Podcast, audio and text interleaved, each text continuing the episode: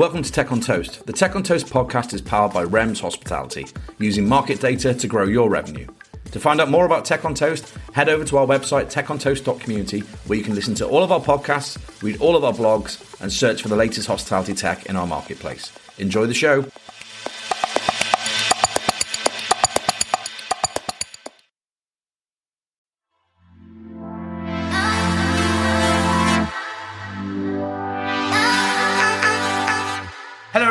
The next episode of Tech on Toast. And this week we have the lovely Dub Lee. Uh, Dub, where are you from?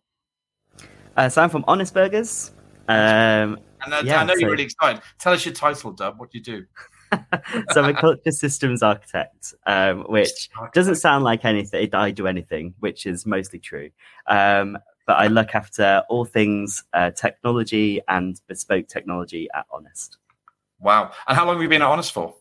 Uh, two and a half years. Two and a half years. So uh, was, we were just talking off air about um, some work the pioneers did with you guys and how you kind of come in with that new wave of honest people. That sounds bad, doesn't it? Honest people. Uh, and uh, yeah, it's been a bit of a ride. Yeah, you enjoying it? Uh, it's been crazy, but yeah, I don't think I'd change it for the world. Really, um, learned a hell of a lot. Changed my job title and what I've been doing about four times in two and a half years. so it it honest is it's it really is a, a, a rocket ship at the minute. Yeah, it really is. I think it's fa- it's fascinating to watch actually from a customer's point of view. To watch your progression is really interesting, and I think it's. Um, I was just writing a blog actually around how everyone talks about hospitality in crisis, and I think whilst the challenge is some brands are almost feeding off it and, and exceeding expectations from it, and I think you're one of those brands, right? Yeah, I def- definitely think so. I mean, we had a, a fairly good pandemic. Um, we didn't make anyone in restaurants redundant at all. Um, I think we, you know, we just have an incredible team and so much passion that um, we can pretty much uh, see off any challenge. I think um, the the most tricky thing for us will be coming out of it now, and what does that look like? Customers' expectations have changed entirely. People's behaviors have changed entirely. So, like, we could pivot quite quickly for pandemic life because we were sort of doing a bit of delivery anyway. Yeah. Um, but now it's what does this sort of crazy new world look like? Um, what will you know? We're a business that over 70% of our locations are in central London. So, how do we pivot uh, when most of the business is not happening in central London anymore? Um, it's very interesting. And, and uh, we need to explain Dub because I, I, was asked you off air, but then I thought, no, do you know what? I'll save this for the podcast. So, uh, yeah, where's what is the name Dub? Where is it from? um, so, my real name is Callum but um, only my mum and my GP call me Callum. um, so there were there were two Callums in my class at school, um, which uh, caused no end of confusion because we were the same height, same build, same color hair. So all of the mean kid things of ginger Callum and blonde Callum and fat Callum and skinny Callum and tall Callum and small Callum, they just didn't work because we were basically exactly the same. So the only difference was he spelled his name with one L, so C L U M, mine is C A L L U M. So it started off as double L, and then it got shorter and shorter, um, and eventually became Dub. Very cool. I love that. So I yeah, I was going there. I thought you were going to come up with some really weird family history, but that's much simpler. So yeah, my mum's a big reggae fan. She loves right. dub music. Uh, no. yeah, I was buying into that. Then stop it. Uh, okay. and, and, have you always been obsessed with tech? Dub? What's your background? Are you? Uh, is it something that um, is a personal interest for you? I mean, if no one can see his setup here, but it actually looks more professional than me with his mic and whatnot. But, uh, yeah, tell us a little bit about um, about Dub when he's not honest. Uh, yeah, I think I've always been a bit of a nerd. Really, I've always wanted the latest gadget. Um, I, you know, uh, when I was in uh, school, I always wanted to be in the computer lab rather than in the in the, in the, the playing field. So um, I think I've always been a bit of a nerd. Actually, originally was more interested in learning tech. That's where I really started. So um, started off, you know, implementing uh, learning management systems and learning experience platforms, and you know, how do you embed a learning culture within an organization and do all of that change management from courses to resources. You know, it's a massive shift that's been going on for at least you know 15 years in in learning and development, and that's what I joined Honest to do. Then the pandemic happened, and we were like, well, all of our systems are built for paying our teams instead of the government doing it, uh, operating with restaurants instead of Deliveroo and Uber and whoever else serving our customers for us. So then got thrown into building systems for everything. Um, and that is uh, how I've ended up in this current role. And, and I think it's interesting what you bring up there about how things have changed. And obviously, it's been well documented uh, how the pandemic has changed things. But for you guys, you are attempting to build your own systems, aren't you, internally? And I suppose use some APIs to build into other other software. But what are you actually building at the moment? What what have you done that's different over the last uh, eighteen months?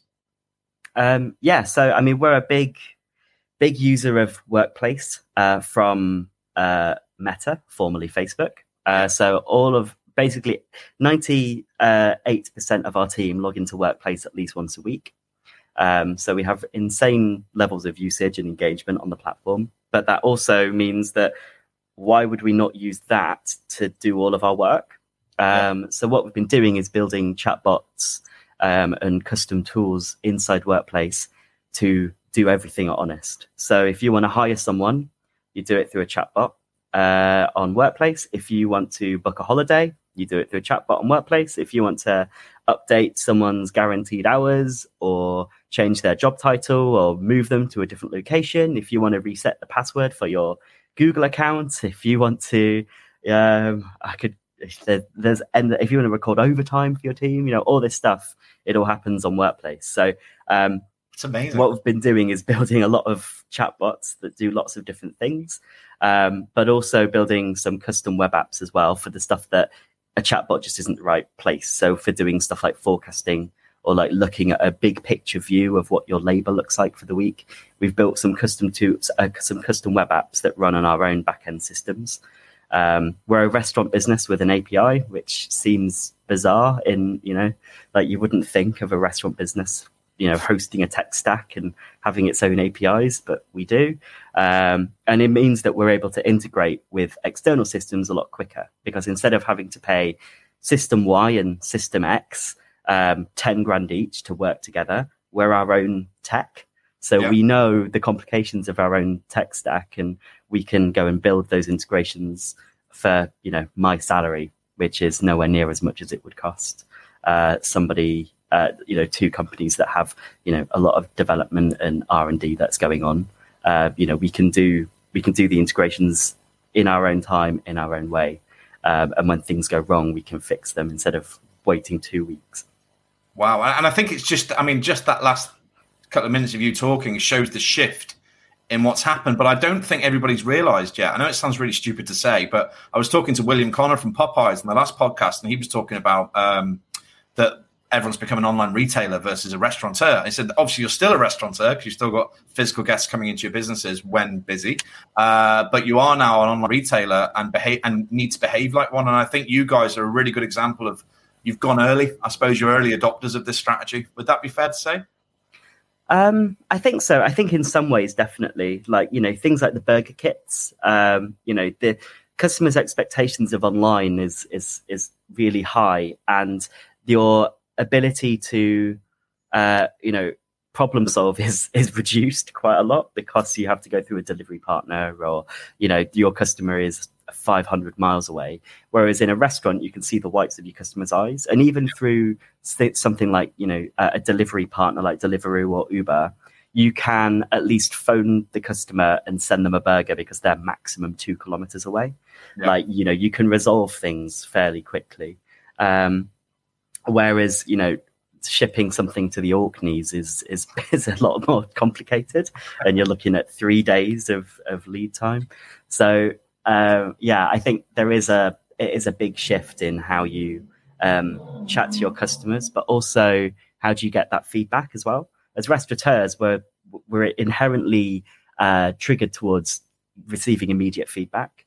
Um, you know, I have a friend who moved from a restaurant business into FMCG, and they really, really hated it because they can't speak to their customers. Yeah. They get a report from Sainsbury's or Asda. That's you know right. how how much did they sell? What was the profit margin and all this stuff? And it's like, yeah, but I want to know what the customers think, um, and you just don't you don't get any of that at all. And by being an online retailer, you're sort of in the same boat sometimes. Yeah, I agree totally. And, and, interesting what you said about workplace. Is that something you you started off? Was it a bit of an accident that you're in workplace to start with, or was it a deliberate action to go and build everything there? Um. So, I mean, it, it, it was, I think it. Yeah, it probably was a bit of a happy accident. Like we we, when way before my time at Honest, everything was WhatsApp groups. Right. Um. And the problem with WhatsApp groups is, as soon as you join a WhatsApp group, everyone can see your phone number. Yeah. And if someone can see your phone number, this might be someone in your restaurant you don't want them to have your phone number. You know if you're a vulnerable person um or if you uh, you know I, I had like to think that we don't have people like this at honest but you never know. Like it's reality that honest exists in a world where there are creepy men um, out there. So you know and and you might not want someone to have your phone number or you know you go on holiday you don't want to delete WhatsApp from your phone because then you get you lose all contact with all of your friends and family while you're on yeah. holiday. As, but you also don't want the work group buzzing off. Whereas by going with Workplace, because people were already using WhatsApp, they knew how to use Workplace because it's just Facebook. Yeah. Um, and you can delete that app when you go on holiday. And Workplace doesn't know your phone number and it doesn't know your email address. Um, so there's no way of of anyone getting in contact with you outside of workplace unless you choose to give them your phone number or your address. And, and is it and how do you when you generate the chat bots for all the different reasons you were talking about before for all the different a lot of things you were doing actually uh, is that coming from the team? Or the team telling you we want this we want that or is there a bit of both coming is it a bit of you guys sitting around the table saying what do we need to give? And is that based on feedback I suppose from the guys on the ground? Uh, yeah it works both ways. So I mean the reason we do bots is that they're incredibly quick to yeah. build and iterate on.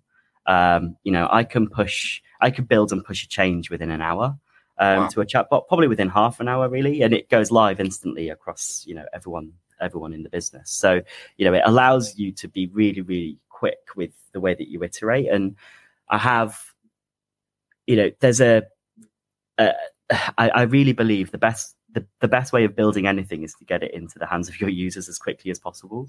So, you know, going and asking the people that you don't want to ask for feedback, go and ask them because they're going to give you the most raw and honest feedback.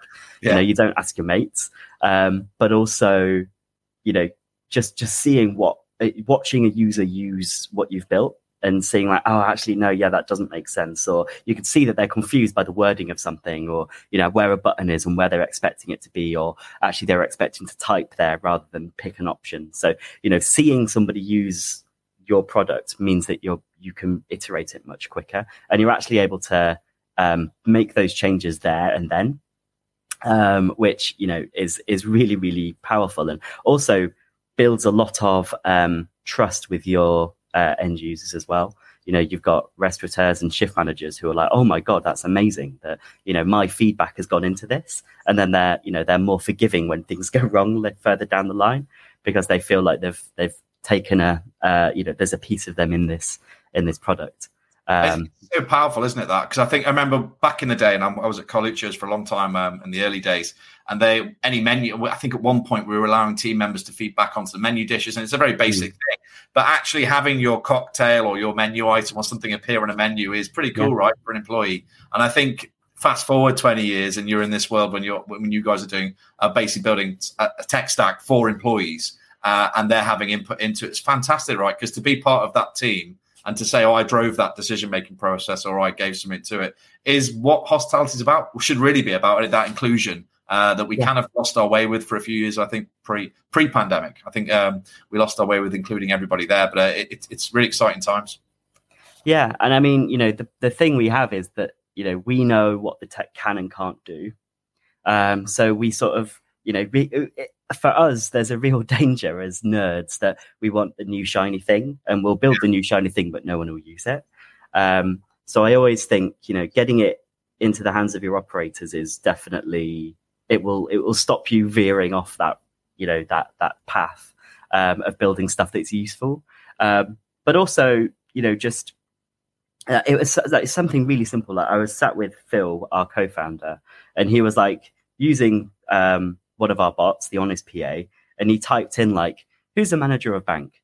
Um, and I was like, I would have never thought that that would be something that would be useful. I was like, surely everyone knows who all the managers are, you know. Um, but actually, no. If you're a new restaurateur who's just you know started working in London Bridge, you know, ten minute walk from bank, you don't know who the manager of bank is. So actually, it would be quite nice to be able to ask the honest PA, and the honest PA could connect you, or you know, like give them give you like the phone number for bank or whatever. Um, so you know, now we've started working on uh, more natural language processing to allow the chatbot to understand when you say manager and bank, we can go and, and get you the answer rather than take you to a bot flow that asks you to type in the name of the team and then pull every single member of the team and you have to look out for who the restaurateur is. Um, so, you know, stuff like that, that you, you watch a user do something and you're like, oh no, that's genius. That little bit of like gold that you can then go and, uh, and turn into a product. It's brilliant. And, and before you said to me, before we came on air, we were talking about how, um, and I wish I, I should have saved it for this, but you're going to say it again now anyway, but how you build your tech around the culture and it's not the other way around, right? Sorry, the culture, they can't, they can't clash. The two things need to work hand in hand, right? Yeah. So, I mean, the example I always use is an expenses system. Like if you have in your employee, I mean, most employee handbooks are garbage that are written by lawyers. So actually, employer handbooks are a terrible idea. But for example, our employee handbook says, you know, with expenses, don't take the piss and behave like an owner and make sure you get a receipt.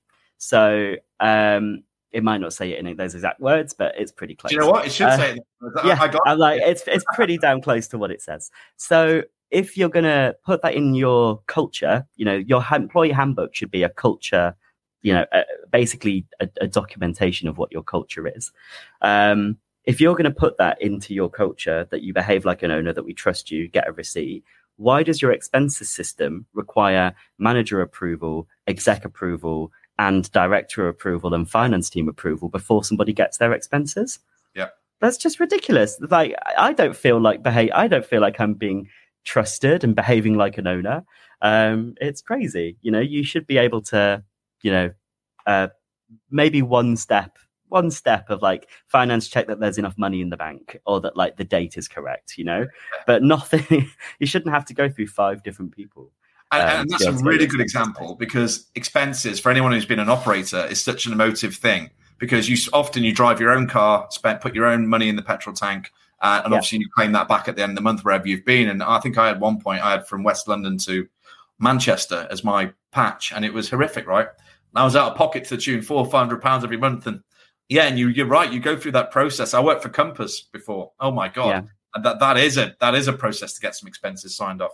But you know, people do it for the right reasons, I suppose. At the start, that kind of blocker. Uh, but it, it's yeah. not right, is it? If you're a company that says we trust you, then do it yeah we should yeah we should absolutely trust you yeah it's crazy um and i think especially like i mean a lot of operators i speak to they're like oh no i, I use my expenses as a savings account because it's like you, you, don't claim it for three months and then suddenly you get this big windfall That's so true. Yeah, I'm, I'm having flashbacks. Uh, and I suppose one of the questions I wanted to ask you was a lot of operators are buying a lots of tech at the moment, right? And they have been since um, pre pandemic, obviously, but it's been accelerated, obviously, over what's happened, particularly um, with QR codes and um, online pay at table, all that kind of stuff. But it yeah. seems like there's a bit of a clash coming now where operators are kind of bumping into tech uh, with customers in the building as well. And there seems to be a bit of a mismatch going on, and uh, maybe they didn't buy the best tech, or maybe the buying process wasn't right. How do you go about landing tech successfully, whether you're building it yourself or whether you're buying it in? Um, I think you know I've already said it, and it, it is like the the key, the best, the biggest thing is get it into the hands of your users as quickly as you can and get that feedback. Um, that will really, really help. And also, you know, your business will already have some systems in like not when I say systems, I'm not meaning like tech systems. I'm just meaning like the processes yeah. by which people do things. Um, you know, you will already have those systems in place, and you either want tech that helps those systems and formalizes them and makes them work in a specific way, or you need tech that is flexible enough to allow you to, uh, you know, adapt your systems, or you know, if every restaurant has a different way of doing things, that it is flexible enough to work in all of those different ways. Um, and I, I think as well, like it that there is a, a big piece around, you know, you're you can change the system, but the people is the hardest thing to, to change, and you've got to you know bring those people in early, um, make sure that they feel really supported and well trained and um, you know they they know what's going on, but also you know act on feedback and take feedback and make people feel like they're being listened to. Um, I think there's also you know one of my uh, closest friends is like a consultant that goes and puts procurement systems into lots of different companies. And he's he told me the story. We were in on holiday together last week. He told me the story of a client who um like they wanted something changing in the system, but the system just is not flexible at all. It's like, you know, if they changed one thing, it would change it for all customers, right. um, which I understand, but I wish suppliers, I wish companies would stop doing this because there is always, there's always something that people want changing. Um, but you know, and they basically were saying, no, no, no, we've always done it like this. They won't, they won't accept it. We need to change this thing. Um, have you got any uh, other customers that um, you know use the, the platform? And they were really, really adamant that they wanted it changing until they spoke to a different company. Uh, listened to them say, "Oh yeah, no, we uh, we check we we we used to have the same process. We changed to this process. This is what we did, and it's all working great. In fact, we're saving you know two percent a year." And they were like, okay, great. And like my my mate had been trying to convince them of this for three weeks. they had a ten minute conversation with another customer, and yeah. it was all fine. So I think you know, never, never. Um, like instead of it being you as a you know the person trying to sell the system standing up in front of a load of operators trying to pitch your system get the people that were doing the trials and have given the feedback and all of this stuff to do it you know, yeah. because people will listen to their peers way more than they'll listen to you. Um, you can, you know, fly in as the expert to go and solve all the problems, sure, but the actual like, you know, embedding stuff and and getting people on board, it should really be peer to peer, in in my opinion, um, and I think that will always uh, always win people over a lot more, and will always help. Um, you know, pe- people don't want to be dicks to their uh, to their co-workers, so they'll they'll save all the tricky questions for you. No, it's true. And and again, when when William spoke from Popeyes, he said he, the unique situation of a salesperson being in a room with an operator who's got a problem. And the operator's thinking, "Oh, you're going to solve my problem. You're going to solve my problem." And the salesperson thinking, "Yay, I'm going to make a sale. I'm going to make a sale." So yeah. there's massive disconnect, isn't there? That yeah. there's both of you got different objectives, but you're still going to buy and sign the contract uh, without yeah. actually checking it. So yeah, it seems madness, but um, I think that's why we're doing this, right? We're trying clever people like you being able to explain the process of actually buying and testing before you get there is vital for a lot of the guys that don't have a head office or don't have the support network around them. So brilliant. I think that, that's, that's really good advice. And you mentioned 98% usage. Was that right? Did I get that right? On uh, yeah, 90, yeah. So Workplace, 98% of our teams log in at least once a week. Wow. Um, which how, is how did you get that adoption rate so high? I mean, is it is it just because it's become so intuitive, or uh, I mean, it, it, we had it. We, it was high anyway, so we were right. on like ni- we were on like ninety six, um, and wow. then we because it was so high, we then were like, okay, we're now in a position where we can make it basically impossible to not use workplace to work honest. Like if you want to to add yourself to our payroll, you log into workplace and give us your bank details through a chatbot. Right, okay. So like you, you, you need you need to use it at least once. yeah, you need to use it at least once uh, right. to get paid. Um, and I mean, you know, even if you don't have a phone, you know, we have uh, every all of our POS is iPads, so you can just log in on an on an iPad. Um, so you know, we have all this stuff in place to support people that don't have a phone, but most people do. Um, you know, it's basically you know you've got phone and keys and then you're leaving the house, right? Max. yeah. Um, so occasionally, yeah. yeah. So you know, most people have access to workplace, um, and even folks who aren't technical know how to use Facebook. That's why we use workplace. You know, we could go to Slack. You know, we could go to something else, but people, everyone knows how to use Facebook. I don't have Facebook, and I know how to use Facebook. So yeah. you know, it's it, it's it's just so it's just so easy. Um, plus, you know, it's you want to keep in touch with your team. It's where your re- your manager posts the rota and all this stuff. So um, it has just become so much a core part of Honest. Um, uh, and yeah, I don't know any other like in, employee engagement platform that I've ever got 98% adoption on. Ever. No, it's insane. And then literally that's why I wrote it down. I was like, what? That's ridiculous. And yeah. it's great. And I think and, and I suppose you can talk to people individually there or universally, so you can share yeah. stuff by site and by area or whatever it might be.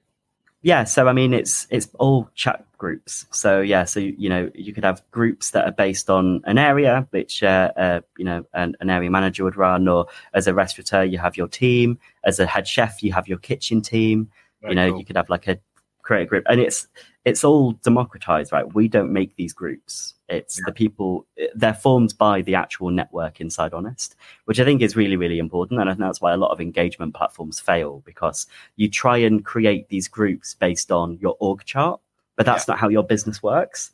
No. Like your business is not an org chart. Um, it's, you know, uh, your business is all these natural, wiggly, wobbly relationships between people. Um, and even like outside of workplace, it's really funny. Like there's there's there's groups in WhatsApp of people when they don't want to talk about honest on workplace because they think we're going to read their messages. like, no one has time, and even if I wanted to, I couldn't. So like, no, no one cares. But it's all it's just proof that there are these natural networks that that exist inside every single company. And if you try and create your engagement tool to look like your org chart, it's going to fail anyway. It's, it's really weird, isn't it? You think back to school, right? Remember the teacher's staff room that no one could ever go in, or whatever came out. It was like Willy Wonka. uh, you know, this private room where they go in, the smoke would bellow. Back in my day, the smoke would bellow out the staff room, and they'd all be in there. But those those natural cohorts exist in every walk of life, right? In whatever you're yeah. doing, professionally or personally. You've got some mates you talk about this stuff too, and some mates you talk about this stuff too. And I think recreating that in tech is so tricky, isn't it? Which is why democratizing it it makes perfect sense, right? Because they will naturally form, I suppose. The wibbly wobbly, that's a great example. yeah, I mean it's a nightmare for us because we have to go through and clean up all the groups like every month, and there's like thousands and thousands of them.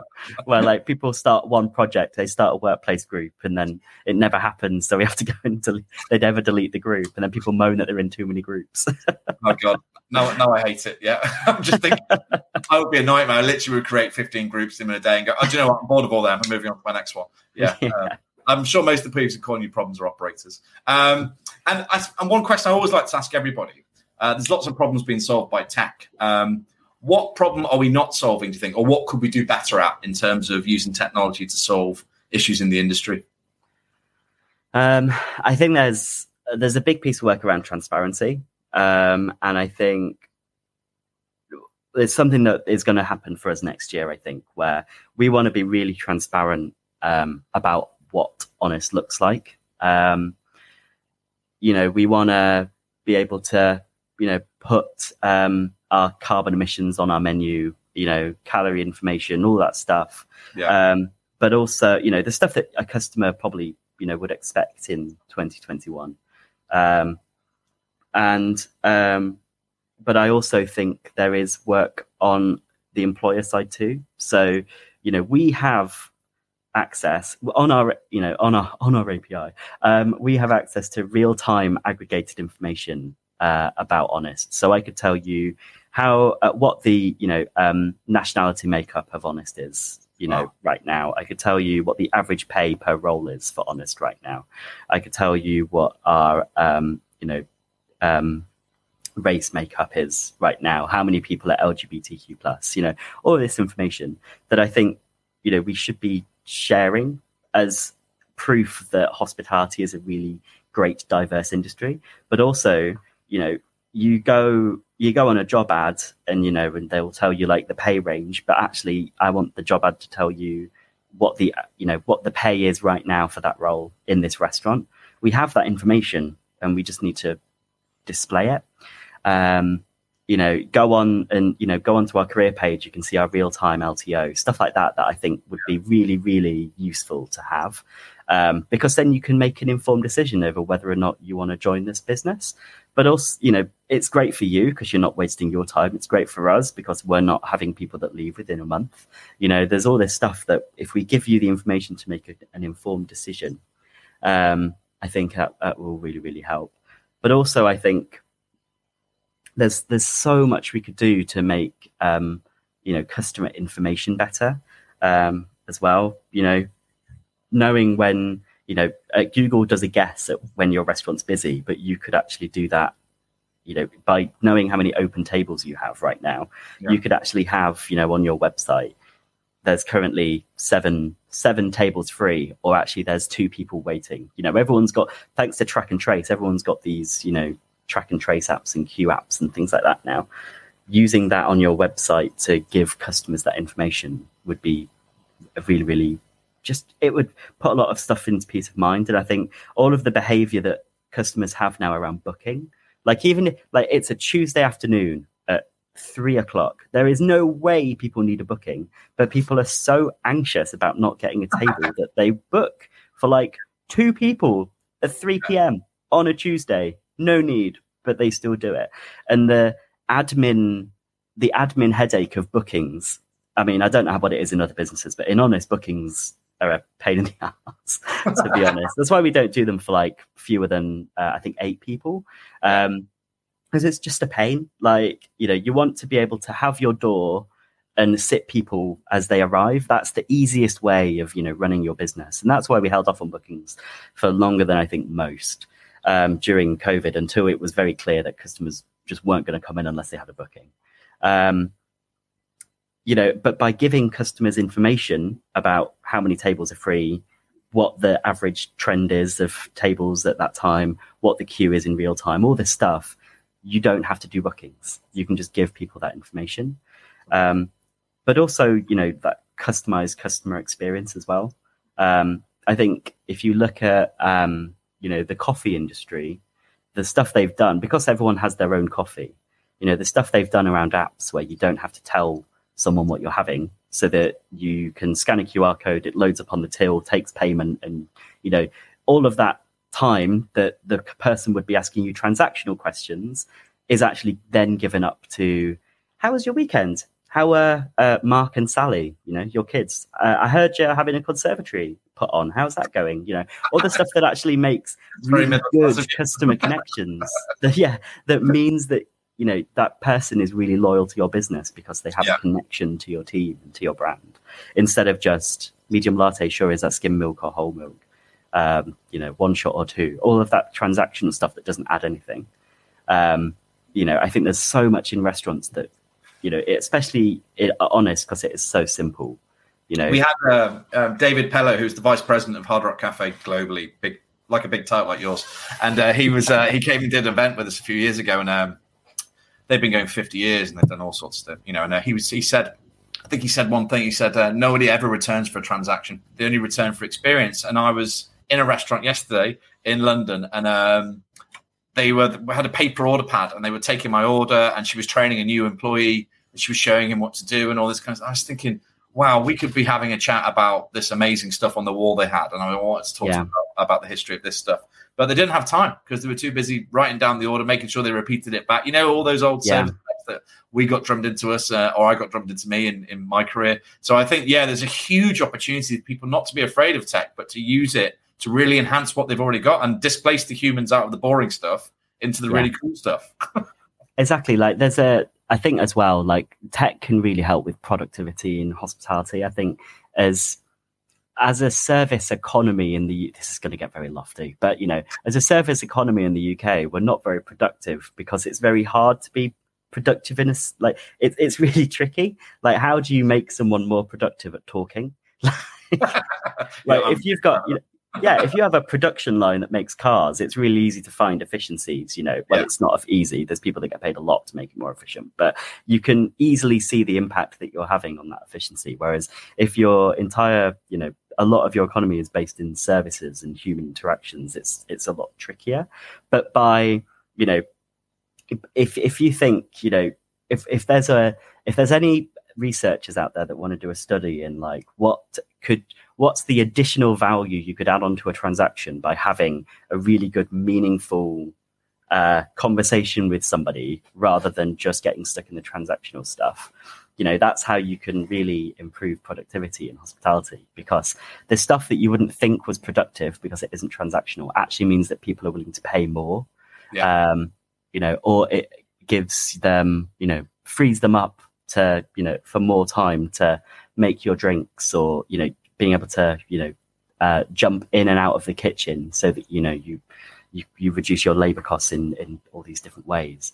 Yeah. Um, you know, there's all this stuff that you could do that we currently can't because the people are essentially, you know, a step between typing stuff into a iPad or a POS and listening to a customer.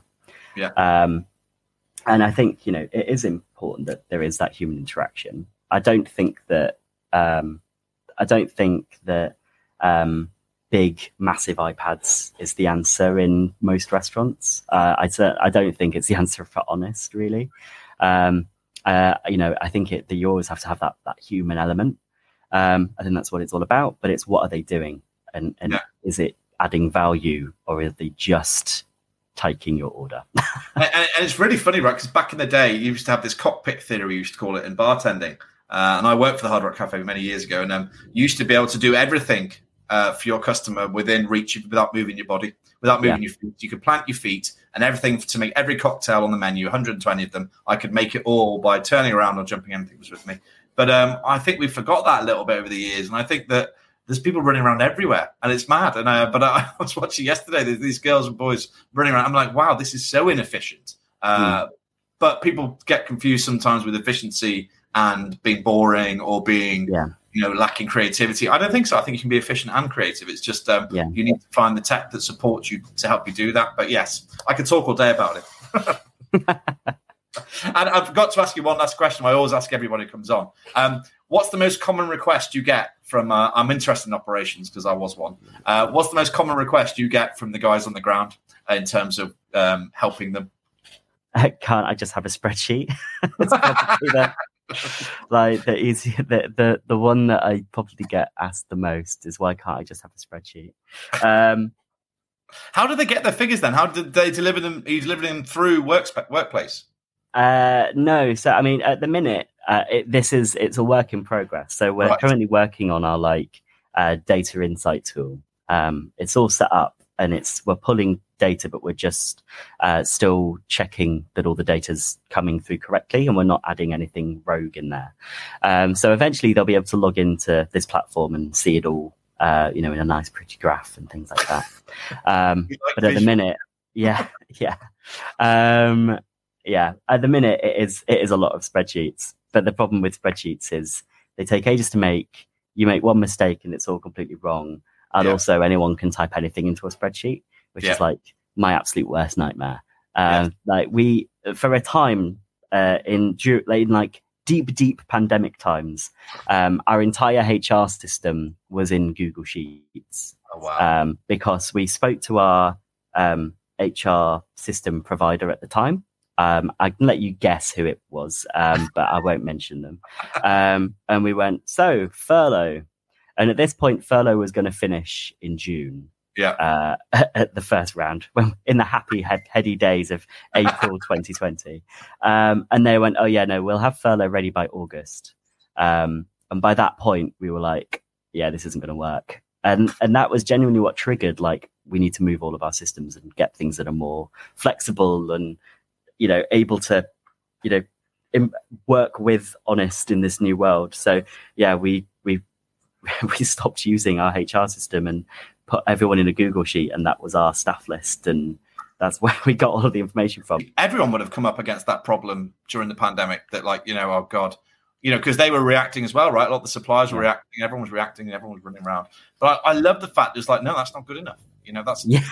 that's not I, I know who's saying it in your organization as well. It's not good enough. We need to change. And um and you did. And i think that that's brave isn't it? It's like uh, also Yeah. bordering on insane but both both I uh, would, I would definitely say insane. Uh, as as someone on the other side of it now, uh, the I didn't have any grey hairs before. Uh, I've had I've had three shaves today. Uh, um, um, Deb has a beard yeah, but we're, we're absolutely worth it though because I think we're in a much better place now. Um, Yeah. I think it's really you know it, we're not even finished and we've already set honest up for the next ten years. I think. Yeah. Um, so I I do. Um, I, I, I do think spreadsheets have their place, but definitely not for your HR system, uh, because then you end up with people's names being blah blah blah blah, because Yeah. people were like didn't realize where they were typing. Um, and I I suppose last question: um, What do you love most about what you do? I mean, and what are you looking forward to most over the next few years? Um, what do I love most about what I do? I I love um, like the fact that hospitality is uh, it's not a combative industry at all.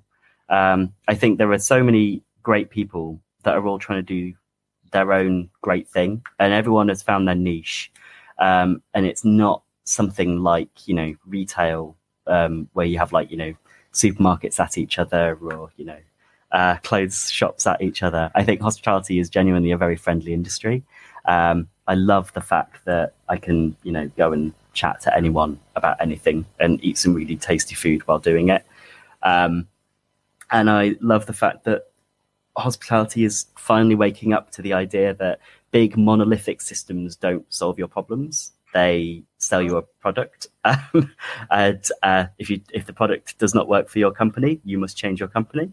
Um, the amount of companies that are run to fit um, a model that is uh, based around one monolithic system, I think, isn't going to last because people want best in class across lots of boutique elements of their business.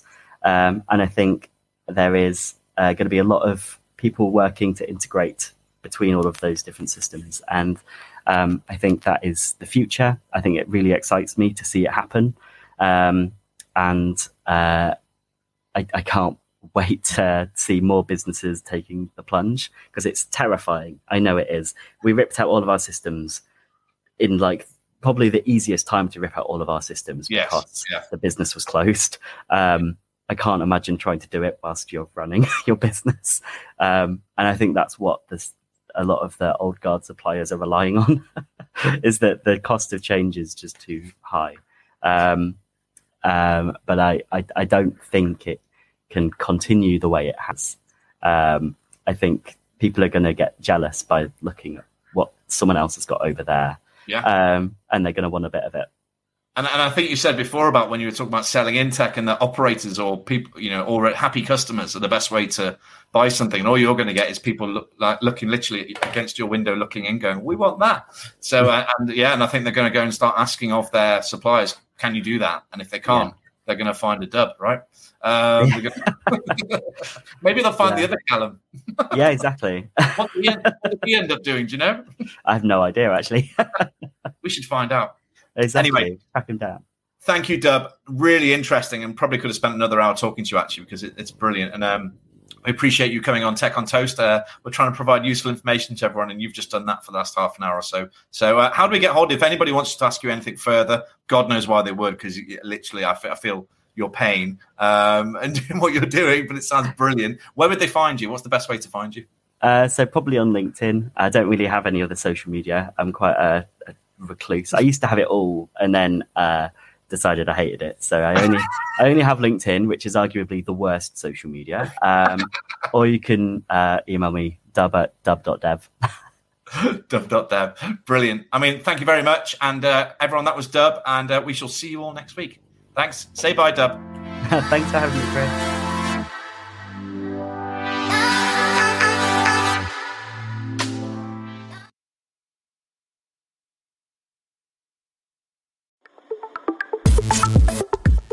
Thanks for listening. Make sure you tune in next week to find out who we've got coming up, or you can go and check out techontoast.community to find out more about what we're up to.